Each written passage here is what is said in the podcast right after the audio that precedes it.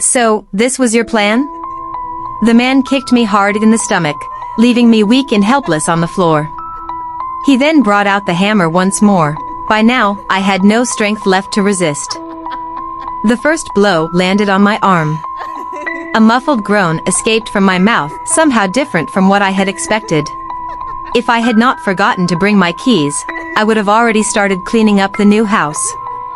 According to the plan, I will first take out my stack of books.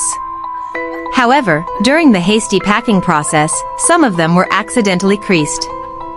The second blow landed on my face. It is indescribable how it feels.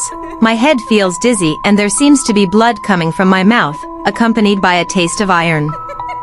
I still need to lay down the newly purchased sofa cushions before moving in. Moving houses is truly exhausting. I need to rest for a while. The third blow struck me on my right eye. As I tried to dodge it, there was a sharp pain in my brow bone due to the impact. He didn't intend to kill me all at once. Is he trying to become a demon wielding a hammer? The fourth blow hit me right at the temple. This one was more agonizing than the previous three blows combined. It felt as if he was pounding so hard that even my brain matter might spill out. My consciousness began fading and my right eye started swelling. Why does he want to kill me? This question lingers in my mind. Could it be because I gave him a bad review? No, most of the things I've bought were automatically evaluated. The fifth blow seems near or above my head now. Strangely enough, I no longer feel any pain. I am about to drift away. Am I going to die? I sincerely want to apologize to the movers. They might still be waiting for me back home. If this is how it ends for me, will someone throw away all of belongings into garbage bins? My favorite rabbit plush toy remains inside one of those boxes.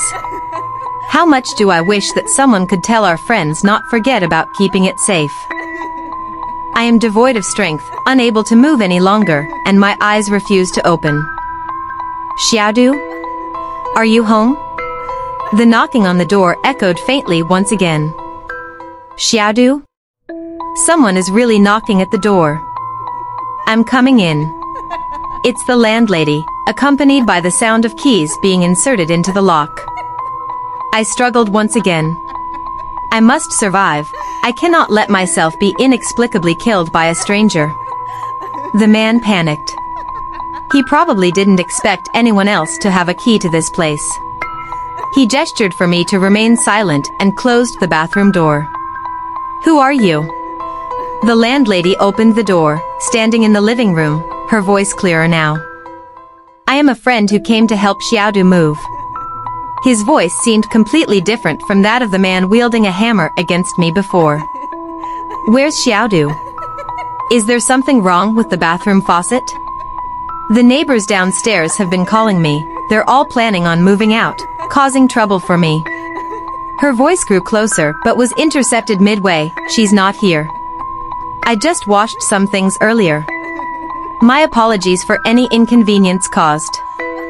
No. He is a murderer. I cried out in my mind, trying to move my body, but failing, no sound could escape my mouth. When will Xiaodu come over? She'll be here later, she has something to take care of first. Silence fell outside as both individuals ceased speaking. I tried hard to make some noise or movement with my body so as to grab the attention of the landlady.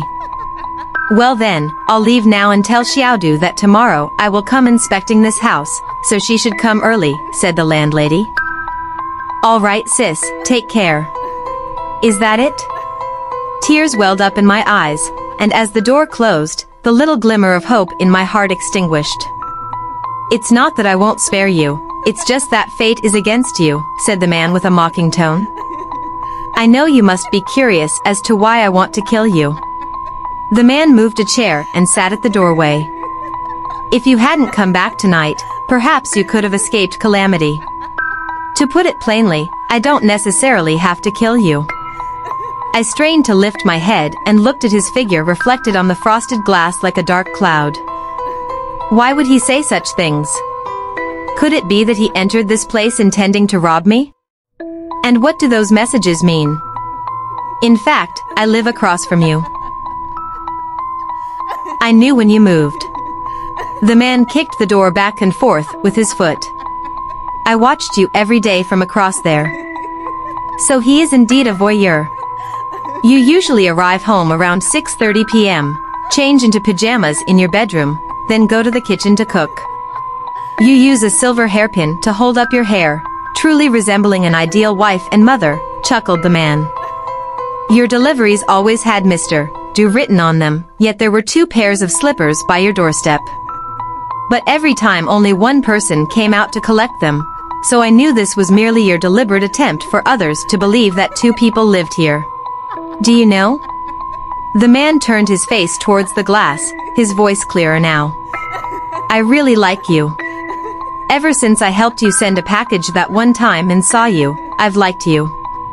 I even moved across from you so I could see you every day. My stomach churned, and I felt like throwing up, but my mouth was filled with the taste of blood. That day you said you wanted fried rice, so I ordered it for you, but you never came out to get it. The next day, I went to buy it and brought it to you, but you still didn't come out. Why do you women always say one thing and do another? It was him, this man was just too creepy, staring at me for so long. Was he the one who came to unlock my door those days I was not at home? Later, I picked the lock and came in a few times, but you weren't there. When I saw you moving out this morning, I was really reluctant to let you go. He stopped kicking the door, and there was a moment of silence. So, I came in to experience your presence one last time. You see, this is fate. You've come back. What did I do wrong in my past life to have to go through this ordeal? Will you be with me? I really like you. The man's tone became even more disgusting. If you're with me, I won't kill you.